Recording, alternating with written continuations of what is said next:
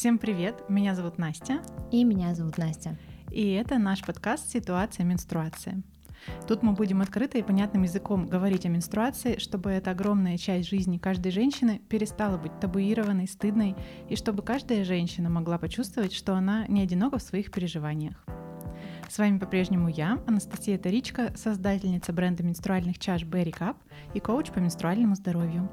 Уже почти пятнадцать лет я занимаюсь тем, что рассказываю женщинам про менструальные чаши, и пять лет веду блог в запрещенной соцсети, где занимаюсь просвещением в сфере менструального здоровья и гигиены. И я, Анастасия Писарева, я по своей профессии маркетолог компании BerryCup, еще и занимаюсь организацией мероприятий, и с недавнего времени я стала магистром психологии.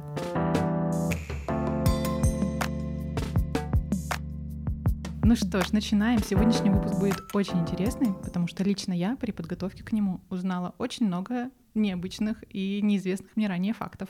Сегодня мы поговорим об истории средств гигиены для менструации, о том, чем пользовались женщины раньше, о том, как появились тампоны, одноразовые прокладки, менструальные чаши. Да, сейчас нам кажется, что все это существовало всегда, и представить свою жизнь без одноразовых хотя бы прокладок — это очень-очень сложно. Да, мне кажется, особенно моему поколению, потому что у нас вообще уже прям все-все-все было, и ночные, и разные, и дневные, и всякие виды всего, и менструальные чаши тоже уже были, а вот, например, мне кажется, в вашем поколении это было, ну, когда у тебя началась менструация, этого было уже намного меньше, если вернуться еще чуть раньше, там вообще ничего не существовало. Как будто бы как раз одноразовые прокладки появились примерно тогда, когда у меня начались месячные, то есть где-то в начале девяностых годов, вот.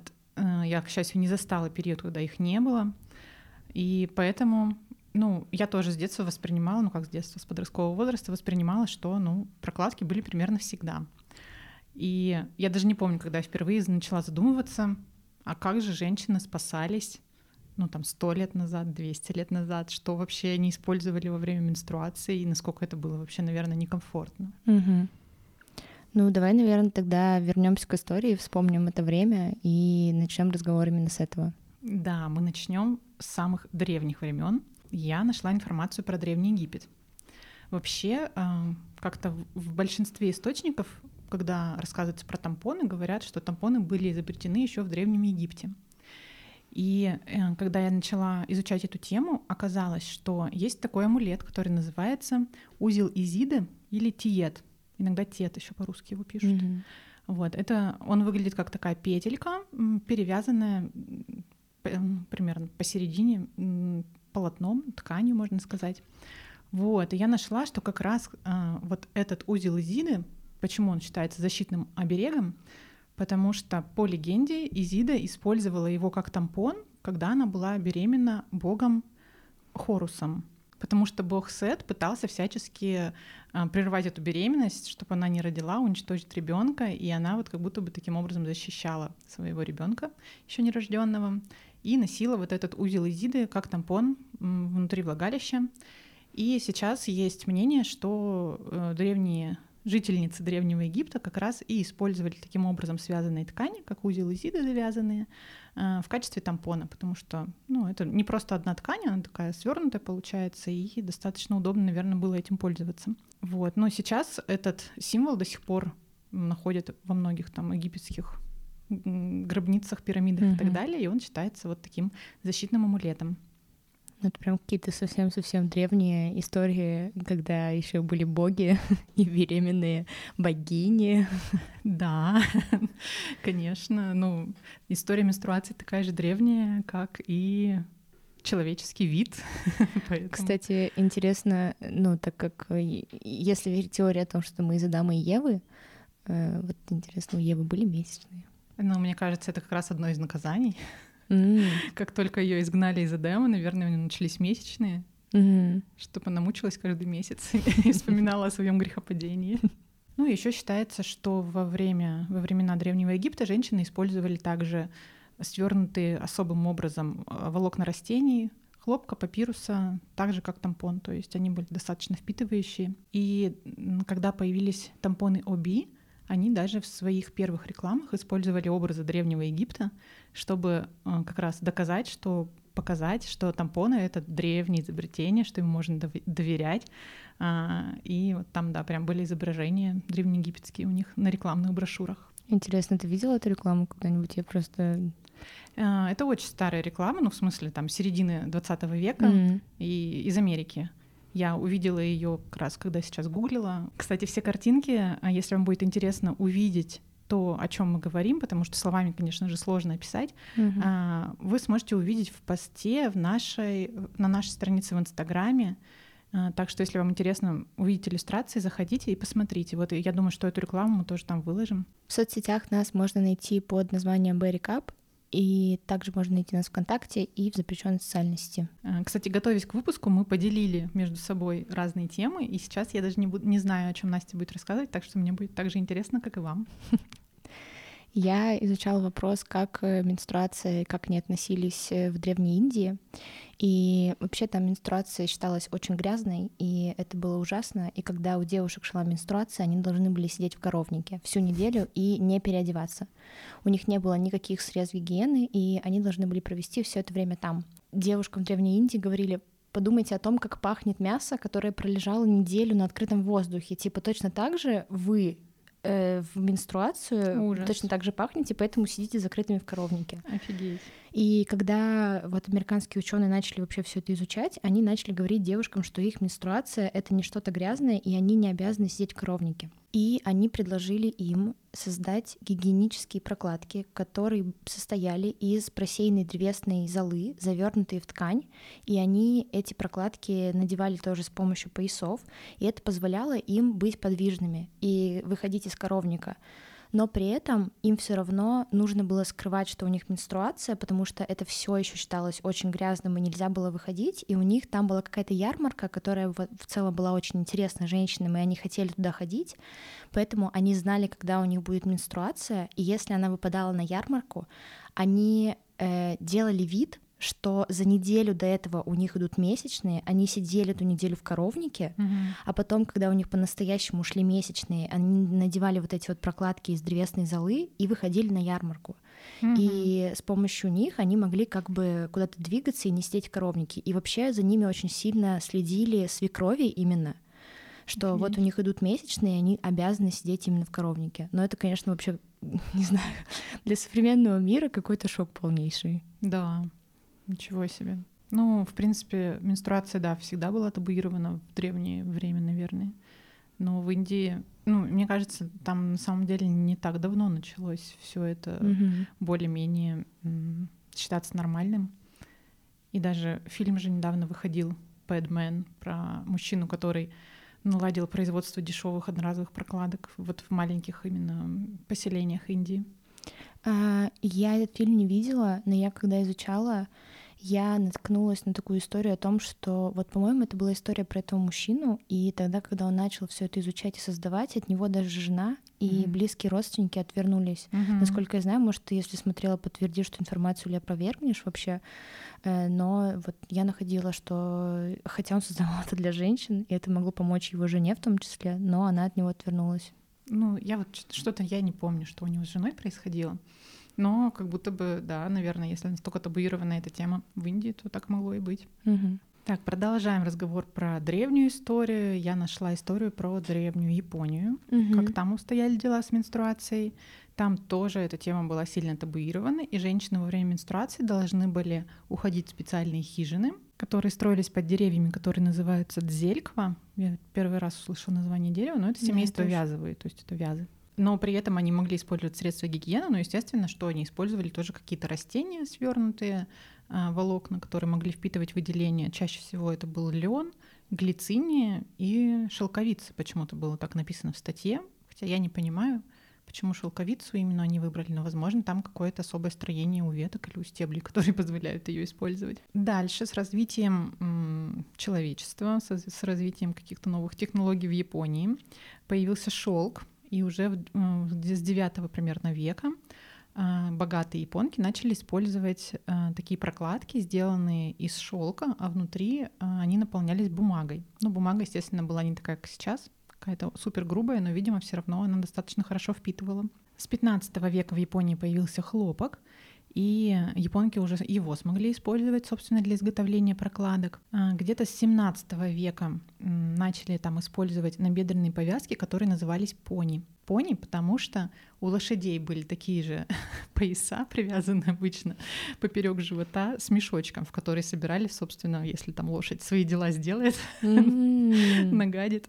Вот. И, собственно, также назывались женские средства гигиены по аналогии с лошадьми. Mm-hmm. Прикольно. Ну и, собственно, эти набедренные повязки, они, наверное, были плюс-минус похожи по всему миру, то есть это был пояс, к которому крепилась прокладка, которая шла от талии спереди до талии сзади. Mm-hmm. То есть просто нужно было как-то закрепить вот эту ткань, которая пропускалась между ног. Mm-hmm. Ну и в начале двадцатого века уже стали в Японии использовать более какие-то современные впитывающие материалы, хлопок, смешанный с бумажными волокнами, например. Но там очень долго не было одноразовых прокладок. И в начале двадцатого века в Японии на, рынок, на рынке, ну, в продаже, то есть появились менструальные пояса, которые назывались «Виктория». Это был такой резиновый пояс, к которому крепились, собственно, тканевые прокладки. Mm-hmm. И мне понравился очень слоган, в рекламе говорила: «Вам больше не нужно беспокоиться из-за пятен, протечек, запаха и дискомфорта». Mm-hmm. То есть это было, видимо, супер новшество какое-то.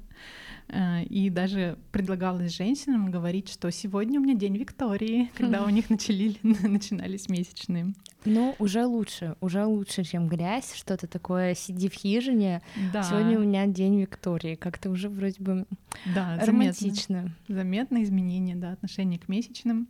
Но этот пояс был дорогой, поэтому не все его себе могли позволить, и многие делали из ткани подобный пояс, чтобы тоже прокладка могла держаться. А одноразовые прокладки в Японии появились только в тысяча девятьсот шестьдесят первом году. Я немножко забегу вперед, мы еще про них будем рассказывать, но это на сорок лет позже, чем в Америке. И рекламная кампания началась с фразы «Спасибо, что подождали сорок лет». Мне вот кажется, Япония, по крайней мере сейчас, она же очень современная. И так странно, да. что до них так поздно дошли одноразовые прокладки вообще. И то, что ты сейчас рассказываешь, что это все было дорогое, и это использовал только какой-то высший класс. Mm-hmm. Вообще, если подумать, низший класс очень много работал, он очень много что-то делал, а высший класс условно сидел да. дома такой красивый. И, наверное, вот какое-то средство, которое нужно, чтобы... ну, не марало тебе одежду, больше нужно низшему классу. Да, более чем... практичное, да, чтобы да. можно было заниматься физической работой какой-то. Чем высшему классу, но вот жизнь немножечко другая. Ну, я думаю, да, это вот, вот эти вот тканевые прокладки, которые подвязывались как-то просто между ног. Вот это было спасение. Угу.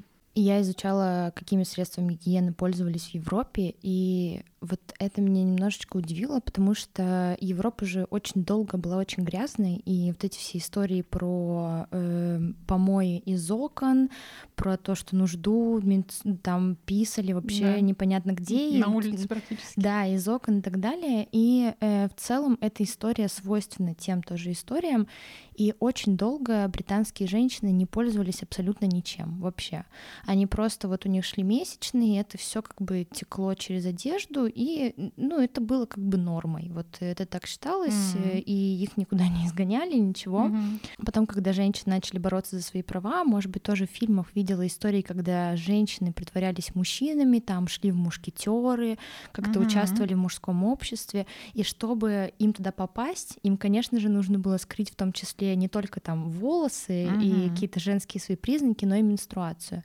И вот тогда они тоже начали пользоваться какими-то тканевыми штучками, но там все было тоже самодельное, и именно каких-то э, особенных средств в Европе не использовали, но это были тоже какие-то пояса, какие-то ткань, которая была проложена в трусах и так далее.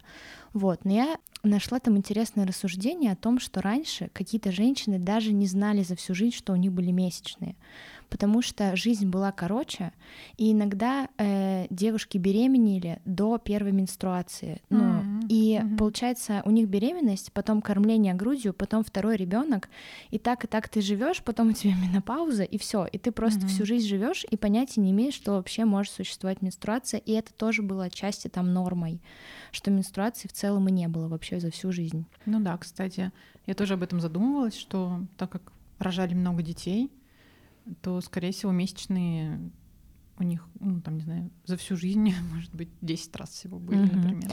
Еще тогда же тоже были истории про то, что очень много болели какими-то неизвестными заболеваниями и не mm-hmm. знали, как лечить. Это тоже исключало менструацию. Очень часто не доедали, потому что не было, э, нечего было есть. Было очень много, например, какой-то физической активности, но это тоже у определенных слоев населения, но тем не менее. И это тоже исключало менструацию. И вот такой вот забавный факт о том, что ты можешь жить всю жизнь и даже не знать, что у тебя идут месячные. Да, я даже видела не так давно выпуск из какого-то африканского племени, и как раз те, кто посещал его, они задали вопрос какой-то там пожилой женщине из этого племени, как она вообще с менструацией справляется. Она как будто бы даже вопрос не поняла, и у нее спросили, а сколько раз у вас были месячные, и она вот так руку одну показала, типа пять. Uh-huh. А, ну, я не знаю, конечно же, возраст сложно определить, возможно, потому что у них, ну, очень быстро, наверное, стареет кожа, но, наверное, ей было лет пятьдесят. Uh-huh. То есть вот, ну, как, как будто репродуктивный период у нее закончился уже, но при этом вот пять раз у нее шли месячные. Uh-huh. Ну, и контрацепции же реально не было никакой, поэтому да. ты просто беременна, беременна, беременна, uh-huh. беременна, кормишь грудью, у тебя ничего нет, и все. Ну, это, кстати, не только про Европу, и, собственно, про весь мир да, так да, и было. Да. да, и то, что мы до этого рассказывали, тоже как будто бы в, тех, в те времена абсолютно так же, скорее всего, все и было. Угу. Так, ну и от древних времен мы движемся ближе к современности. И вот я недавно говорила про Японию, что там поздно появились одноразовые прокладки, и захотела поговорить о том, а как же было в СССР. Угу. Потому что вот тоже, как мы сказали в начале выпуска, вообще-то до нас одноразовые прокладки дошли еще позже, чем до Японии. Mm-hmm. И в Советском Союзе, естественно, женщинам тоже приходилось обходиться просто какими-то подручными материалами. Чаще всего это были какие-то марли, бинты, вата, проложенная между слоями ткани. Ну, то есть это были самодельные прокладки, которые как-то в нижнее белье просто подкладывались. Да, но я слышала такие истории там от мамы тоже. Знаешь, с другой стороны, это было всегда под рукой, как будто бы. Ну, то есть ну, сейчас да. у тебя начались месячные, и тебе нужно какое-то устройство специальное, а тут ты такой, ну, везде есть аптечки. И... Ну, как мне кажется, тоже бинты, марли, не всегда, наверное, их было очень много, то есть наверняка ну, да. они там хранились, стирались, тщательно за ними тоже ухаживали. Угу. Но они еще и жесткие. Ну, то есть, если марля она жесткая, угу. то вата она наоборот вот, вот это все оставляет, там может угу. как-то залезть внутрь, и это, конечно, так себе. Да. Вот и поэтому, когда где-то в семидесятых годах начали появляться первые прокладки и тампоны в СССР, но это было тоже наверняка только вот там для привилегированных слоев общества, возможно, только там в Москве, например, а вот до простых людей, до каких-то провинциальных городов, ну вот в том числе, допустим, в Екатеринбурге, да, они появились у нас где-то там в девяностых годах. Где-то в области, ну вот у меня есть знакомая, которая говорит, что у нее в девяностых годах она жила в областном, ну, в небольшом городе в Свердловской области, у них еще не было одноразовых прокладок. Угу. Так что радуйтесь, что сейчас у нас такое большое разнообразие средств гигиены. Совсем недавно еще этого не было. Ну и, кстати, что там говорить про прокладки? Вообще-то трусы тоже появились не так давно, и это тоже стало для меня открытием при подготовке к этому выпуску. Представляете, трусы, как мы их сейчас знаем, то есть то, что достаточно плотно прилегает к телу, короткие, появились всего лишь сто лет назад. А до этого женщины долгое время вообще не носили нижнего белья, то есть и мужчины, и женщины носили просто нижнюю рубашку. Mm-hmm. И, собственно, это было единственное нижнее белье, которое они носили. Mm-hmm. Вот. Потом где-то примерно в девятнадцатом веке у женщин появилось нижнее белье в виде панталонов, ну то есть штанишек, но они были, собственно, свободные достаточно. И так как в то время платья у женщин были очень громоздкие, ну вот это вот много юбок, вот это вот все пышное, чтобы им не задирать платье и не снимать эти штаны, штаны делались с прорезью в паху. Ну, то есть вот mm-hmm. в центре просто прорезь. Соответственно, ты просто юбку задрала, сходила в туалет, и все, тебе ничего не надо снимать. Это для меня было вообще открытие. Ну, типа, а зачем нужны штаны, которые вообще-то ничего не прикрывают? Mm-hmm. Это... Интересно, зачем вообще их изобрели тогда? Ну, для чего? Ну, скорее всего, это тоже, наверное, было для высших слоев общества. Ну, не знаю, возможно, это просто какой-то статус придавал, что у меня есть дополнительное нижнее белье. То есть мужчин, для мужчин, да, какого-то статуса, получается, он тебя раздевает, ты такой, о, у нее штаны под юбкой, значит, она точно из высшего общества. Возможно. Вот, ну и, кстати, если в штанах прорезь, то прокладку-то к ним ты тоже не прикрепишь. Поэтому mm-hmm. прокладки крепились как будто бы на подтяжке через плечи. То есть э, мы тоже картинку эту прикрепим к посту про историю средств гигиены.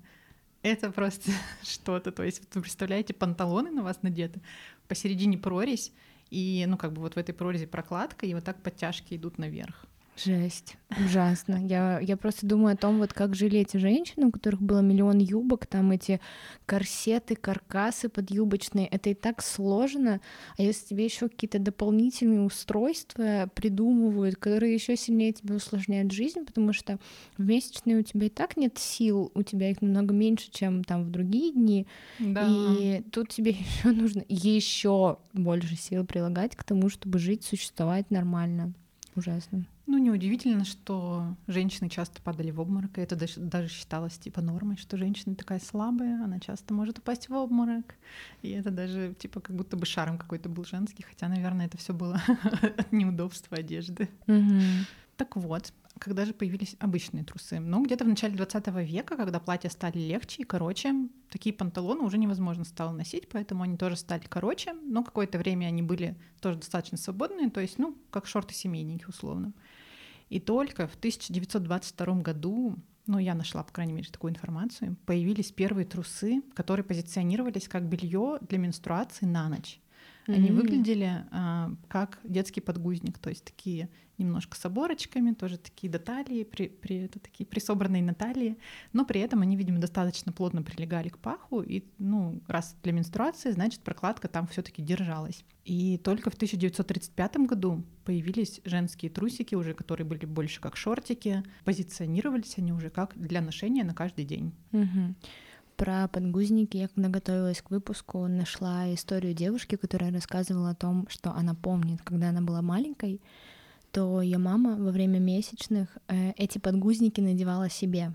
Mm-hmm. Она их еще иногда, как я понимаю, подрезала, и именно вот эту вот часть э, как бы ее mm-hmm. вставляла в трусы. Э, ну и это, я думаю, из-за экономии денег в том числе. Mm-hmm. И она вот э, ходила с подгузниками детскими вместо прокладок. Ну, в принципе, они много впитывают, поэтому если обильный месячный, то это как будто был вообще супер лайфхак. Угу. Ну и, в общем-то, как вы поняли, да, что женщины прокладками пользовались, но эти прокладки всегда были, ну, вот, тканевые, и их самая большая сложность была, как их крепить к телу, потому что белья не было, такого, которое плотно прилегает к телу, поэтому использовались различные там ремни, подтяжки, какие-то гигиенические трусы, как это называлось. То есть это мог быть устройство, которое надевалось на пояс, и там как, ну не знаю, можете, как, как чулок, например, да, вот эта вот штучка с mm-hmm. зацепочками, к которой крепится прокладка. Это могли быть именно как подтяжки, которые шли до плечей. Либо это был в виде трусиков, но они, допустим, такие резиновые были. То есть ты надеваешь прокладку, сверху надеваешь эти резиновые трусики, чтобы она никуда не съехала. И на самом деле это прям была целая индустрия производства вот таких всяких ремней. То есть их существовало очень много разных. То есть ты покупаешь себе набор прокладок и покупаешь себе вот такие ремни. И даже компания Kotex, мы еще про нее расскажем, выпускали такой ремень, который назывался featherweight, то есть типа легкий как перышко. Вот. Ну, я думаю, что там, конечно, нейминг был вообще супер всегда. Возможно, вот современные мужские подтяжки и всякие портупеи, эти штуки, частично оттуда тоже, ну, навеяно это все. Но в целом, мне кажется, они отошли от этого производства ремней, потому что это же, ну, то есть человек, девушка покупает себе эти ремни и там mm-hmm. использует их какое-то большое количество лет. Они, mm-hmm. наверное, как-то поняли, что надо немножечко не в производство ремней двигаться, а в другую сторону начать смотреть и сделать что-то, ну, другое, в другом месте, не mm-hmm. прикрепление. Но на самом деле, когда появился клейкий слой на прокладках, а это было, представляете, только в тысяча девятьсот семидесятых годах. Вот это, кстати, меня вообще всегда очень поражает. Ну, я не первый раз услышала эту информацию. Просто представляете, человек уже в космос слетал, а прокладки до сих пор, блин, пристёгивались к одежде. Никто не мог подумать, что можно просто клейкий слой на них сделать. Ну и, естественно, когда появились прокладки с клейким слоем, вся вот эта индустрия поясов для прокладок, она перестала существовать, потому что они стали не нужны. Угу. Ну и Настя, раз заговорила о прокладках, то перейдем к тому вообще, как начали производить эти прокладки, да. и э, впервые попытку выпуска и промышленной реализации прокладок предприняли в тысяча восемьсот девяносто пятом году. Это была немецкая компания Hartmann. Она предложила на продажу в Лондоне гигиенические прокладки. И в тысяча восемьсот девяносто шестом году компания Johnson энд Johnson, ну, сейчас тоже известная достаточно, она предложила прокладки Листера. Но оба эти предложения оказались не востребованы среди женщин. Следующую попытку производства и реализации прокладок предприняли в тысяча девятьсот двадцать первом году Kimberly Clark компания. Это было после окончания Первой мировой войны, и встал вопрос о том, куда сбыть избыток крепированной бумаги, которая производилась во время войны, и она использовалась как дешевый и гигроскопичный перевязочный материал. Угу. И они вот таким образом решили это реализовать в прокладках. Угу. Свою прокладку компания назвала Kotex, и уже в этот раз туда запустили рекламную кампанию, и с помощью рекламной кампании эта прокладка начала набирать популярность. Слушай, интересно, почему в первый раз одноразовые прокладки не пользовались популярностью? Я вот, если честно, не нашла эту информацию, но у меня есть подозрение о том, что, возможно, это было что-то очень новое, и когда, наверное, происходит что-то новое, это очень сильно отвергают. Ну и, наверное, это было тоже достаточно дорого, то есть тебе нужно каждый месяц покупать прокладки и выбрасывать их, наверное, в обществе, где не было еще ничего одноразового, это был прям шок. Да, ты думаешь, зачем? Да. Я, ну, типа, столько денег тратить на какую-то да. штуку, вроде типа, у меня уже есть тряпочка. Привыкли как бы к этому ко всему. И с тысяча девятьсот шестидесятых годов начали в производство прокладок вводить полимерные материалы. В смысле, использовать пластик вместо хлопка. Да, да, да, да, да. Mm-hmm. И да, и кстати, ну, большинство современных прокладок это на самом деле пластик, и даже если там в рекламе пишут, что поверхность как хлопок, ну как хлопок, это не значит, что она из хлопка. Mm-hmm. Одноразовые прокладки из хлопка, которые сейчас продаются, это только органические бренды, и они стоят, ну примерно как менструальная чаша стоит одна пачка прокладок. Mm-hmm. Ну и, как сказала Настя ранее, первые самоклеющиеся прокладки начали производить только в тысяча девятьсот семидесятых годах. Да, и это была новый, новая степень свободы для женщин просто. Mm-hmm. И даже, кстати, первый бренд таких прокладок, он назывался Stay Free, то есть «Оставайся свободной». И они были первыми, кто пригласил в рекламу прокладок известную женщину.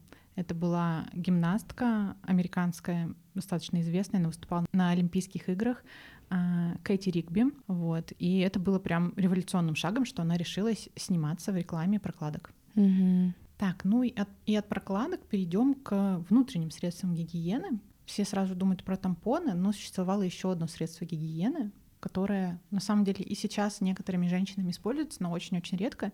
Это натуральные морские губки или спонжи. Mm-hmm. Они очень хорошо впитывают. Ну, вы, наверное, знаете, это вот эта мочалка, да, для ванны бывает натуральная из морской губки. Спанч-боб. Да, спанч-боб, как средство гигиены.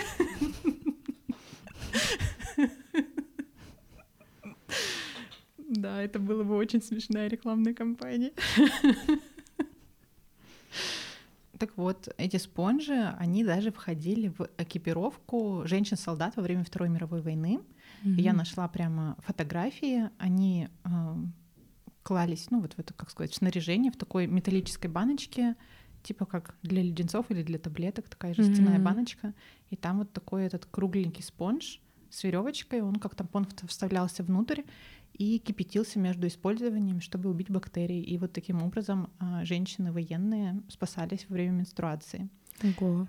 И это, ну, на самом деле, это очень круто, если действительно у многих женщин американских были такие спонжи, потому что по свидетельствам женщин, которые прошли, воевали на стороне Советского Союза, да, и прошли войну, что там-то просто не было средств гигиены, и они там отрывали просто рукава от рубашек, чтобы хоть как-то использовать, ну, какую-то защиту, но чаще даже просто вот кровь вытекала на одежду, и им приходилось еще и это все отстирывать потом в какой-нибудь реке, в ледяной воде. Угу.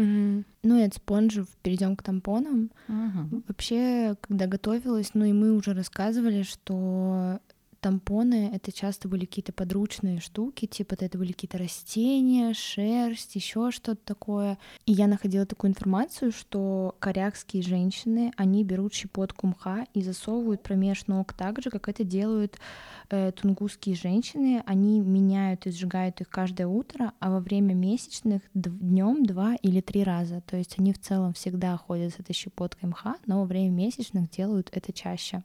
И вот они ее сжигают, она такая экологичный, экологичный mm-hmm. такой тампон. Mm-hmm. Изначально вообще история тампонов началась не как средство гигиены, она началась как медицинское изделие, и это было еще в начале восемнадцатого века, то есть они чем-то пропитывались и, ну, получается, засовывались, и это были даже тампоны, которые внешне использовались, там, чтобы останавливать кровь, а были какие-то медицинские, которые как бы э, засовывали внутрь. История тампонов, mm-hmm. она в целом идет от медицинских тампонов вообще. Mm-hmm. Итак, первые тампоны э, доктор Эрл Хас и Майкл Дан запатентовали свой первый тампон Tampax с двумя трубками аппликатора. Вообще изначально тампоны всегда были с аппликатором, потому что прикасаться к своим половым органам — это очень стыдно, не нужно туда ничего засовывать. Все делалось через аппликаторы всегда. Вот эти тампоны без аппликаторов, они произошли намного позже. Тендрих купила патентные права на торговую марку Tampax. В тысяча девятьсот тридцать третьем году она стала продавщицей и представительницей вообще этого продукта. Она наняла женщин, чтобы они производили эти тампоны и продавали их. И еще она наняла двух медсестер, которые с медицинской точки зрения вообще рассказывали о тампонах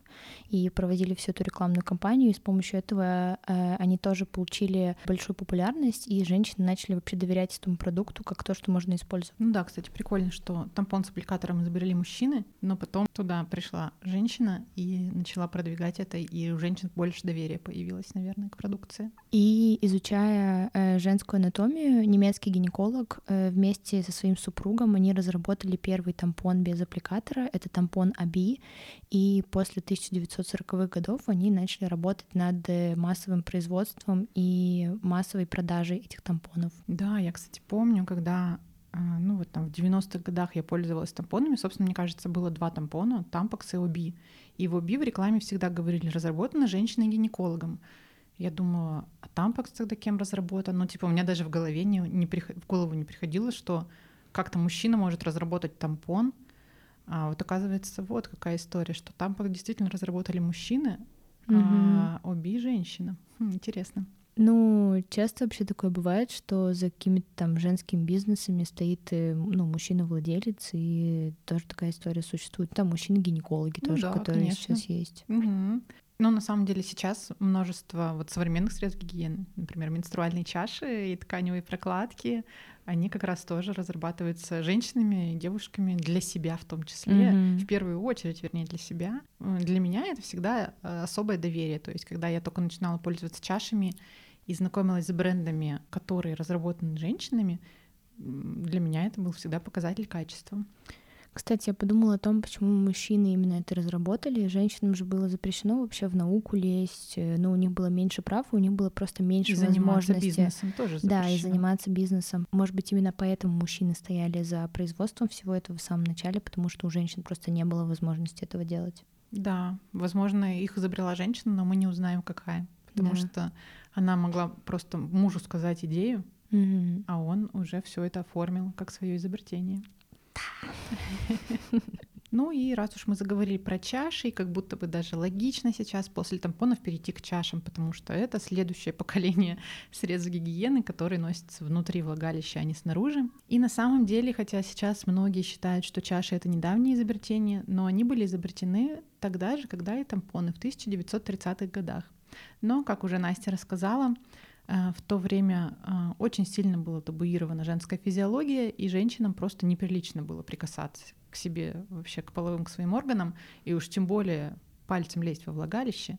Поэтому, конечно же, тампоны с аппликатором приобрели гораздо больше популярность, чем менструальные чаши. Кстати, патент на первую менструальную чашу как раз зарегистрировала женщина. Это была американская актриса Леона Чалмерс. Есть фотографии, мы их также прикрепим к посту именно вот этого первого патента, который был ей выдан в тысяча девятьсот тридцать седьмом году. Mm-hmm. И вы удивитесь, но менструальная чаша выглядела, в принципе, практически так же, как нынешние. То есть дизайн у чаш не сильно изменился за эти сто лет. Хотя сейчас появились чаши необычных форм, но большинство чаш классической формы очень похожи на ту самую первую чашу. Итак, что мы имеем? У нас есть тампоны, которые одноразовые, которые можно продавать женщинам каждый месяц, и есть чаша, которая как будто бы удобнее, но при этом, если вы женщине все-таки объясните, как ею пользоваться, и женщине будет не стыдно ее вводить, но даже тогда женщина у вас купит одну чашу и уйдет на пять лет, потому что чаша ей прослужит, в общем-то, вот все эти пять лет. Поэтому, mm-hmm. конечно же, хотя первые менструальные чаши, которые создала Леона Чалмерс, они продавались на рынке, и ими пользовались женщины, но одноразовые тампоны все-таки стали более популярны. У компаний-производителей тампонов было больше денег на маркетинг, и поэтому чаши перестали выпускаться, ну, во время Второй мировой войны, по-моему. Ну, еще там были, наверное, проблемы с резиной, потому что чаши первые делались из резины, из каучука, mm-hmm. силикона медицинского еще не существовало. Вот, и таким образом в сороковых годах чаши уже перестали производиться и продаваться, но после войны, уже в конце пятидесятых годов, Леона Чалмерс нашла себе партнера по бизнесу, мужчину, и они снова запустили в продажу э, чаши менструальные, и они уже более активно стали их продвигать. В том числе реклама менструальной чаши была даже на Таймс-сквер в Нью-Йорке, что было для того времени э, чем-то революционным. Но опять же, из-за того, что это многоразовое средство гигиены, этот проект не просуществовал долго, все-таки им не хватало денег на полномасштабное какое-то производство, маркетинг и так далее. И сейчас нашу рекламу не пускают в фитнес-центры. Да. Прошло почти сто лет, но не сто лет, сколько? семьдесят лет с пятидесятых годов прошлого века прошло. А наше общество до сих пор как будто бы такое же пуританское, даже более пуританское, чем было. Так вот, они подумали, что, ну, раз многоразовые чаши — это очень сложный продукт, и их сложно продвигать на рынок, давайте мы сделаем чаши одноразовыми. То есть, по сути, ничего не изменилось, они сделали ее немножко другой формы, может быть, потоньше материал, но стали говорить, что чаши одноразовые. Возможно, они позиционировали, что как чаша на один цикл. Я этого, честно, не знаю. Но вот какое-то время эти чаши продавались как одноразовые чаши, хотя они ничем не отличались от многоразовых. Я представила себе упругий ободок, и mm-hmm. там внизу просто пакет, знаешь, такой целлофановый. Ну, а, кстати, ты не видела, что ли, есть же менструальные диски одноразовые? Они именно так и выглядят. Там пластмассовое круглое колечко, ну, не пластмассовое, но, наверное, такое, может, плотное какое-то, резиновое. И прям целлофановая вот эта штучка. Одноразовые диски для менструации. Mm-hmm. Так, и одноразовые диски пользуются популярностью. Они прям продавались. Сейчас уже многоразовыми все стали пользоваться в Америке, но они прям продавались в Америке вот там где-то в двухтысячных, в две тысячи десятых годах, когда я начала всю эту тему изучать. До нас они так и не дошли, и, видимо, уже не дойдут.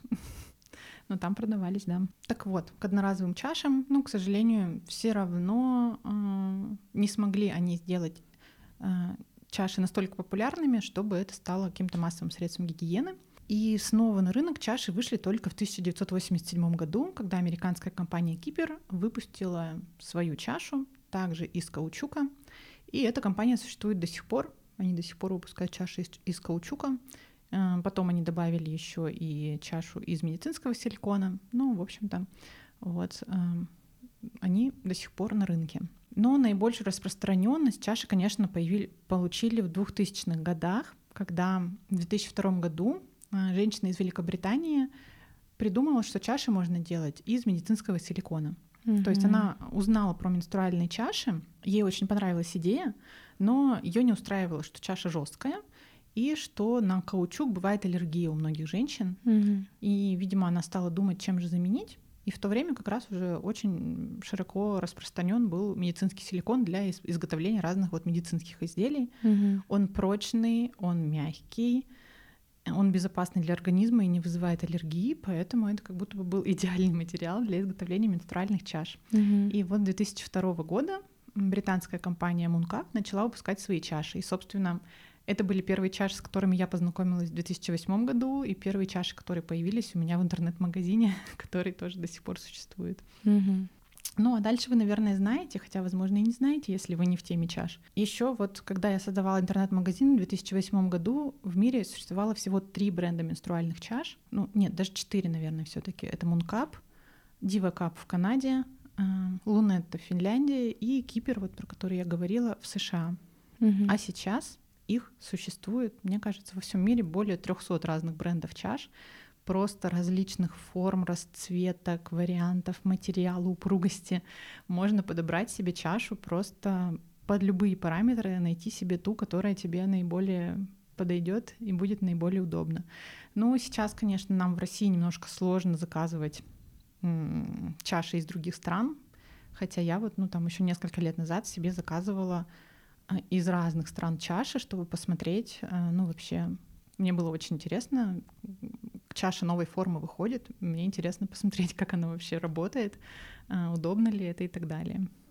Но мы стараемся, и на сайте Cup фор ю представлены чаши не только BerryCup, и их везут через разные страны. Поэтому заходите, и под подкастом будет ссылка, где вы можете посмотреть весь ассортимент на сайте Cup фор ю и приобрести для себя менструальную чашу. Да.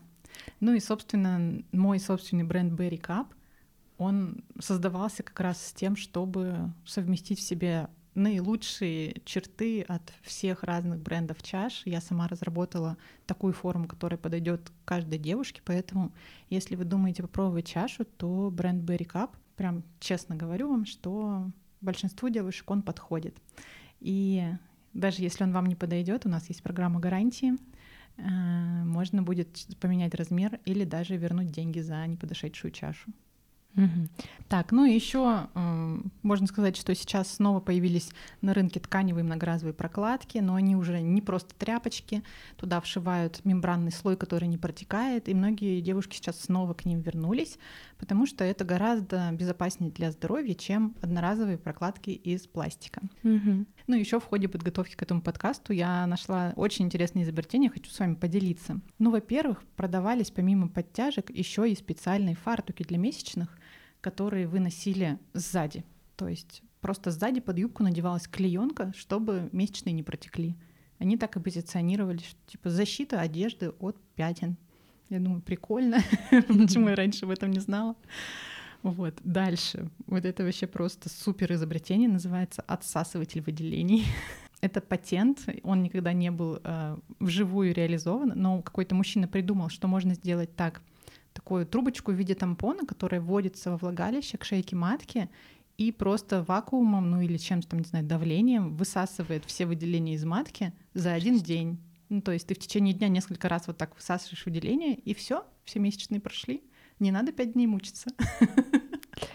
Ужасно. Я еще когда готовилась к подкасту, ну и вообще в целом я слышала раньше эту историю про то, что используют контрацептивы, чтобы месячные просто не шли. Ну, ну типа пьют их, и месячные да. не идут. Ну, как бы как средство да, для можно. месячных тоже можно это рассмотреть. Ты просто делаешь отсутствие месячных, и вот так вот. Ну да, у тебя просто отсутствует цикл, и отсутствуют месячные, да.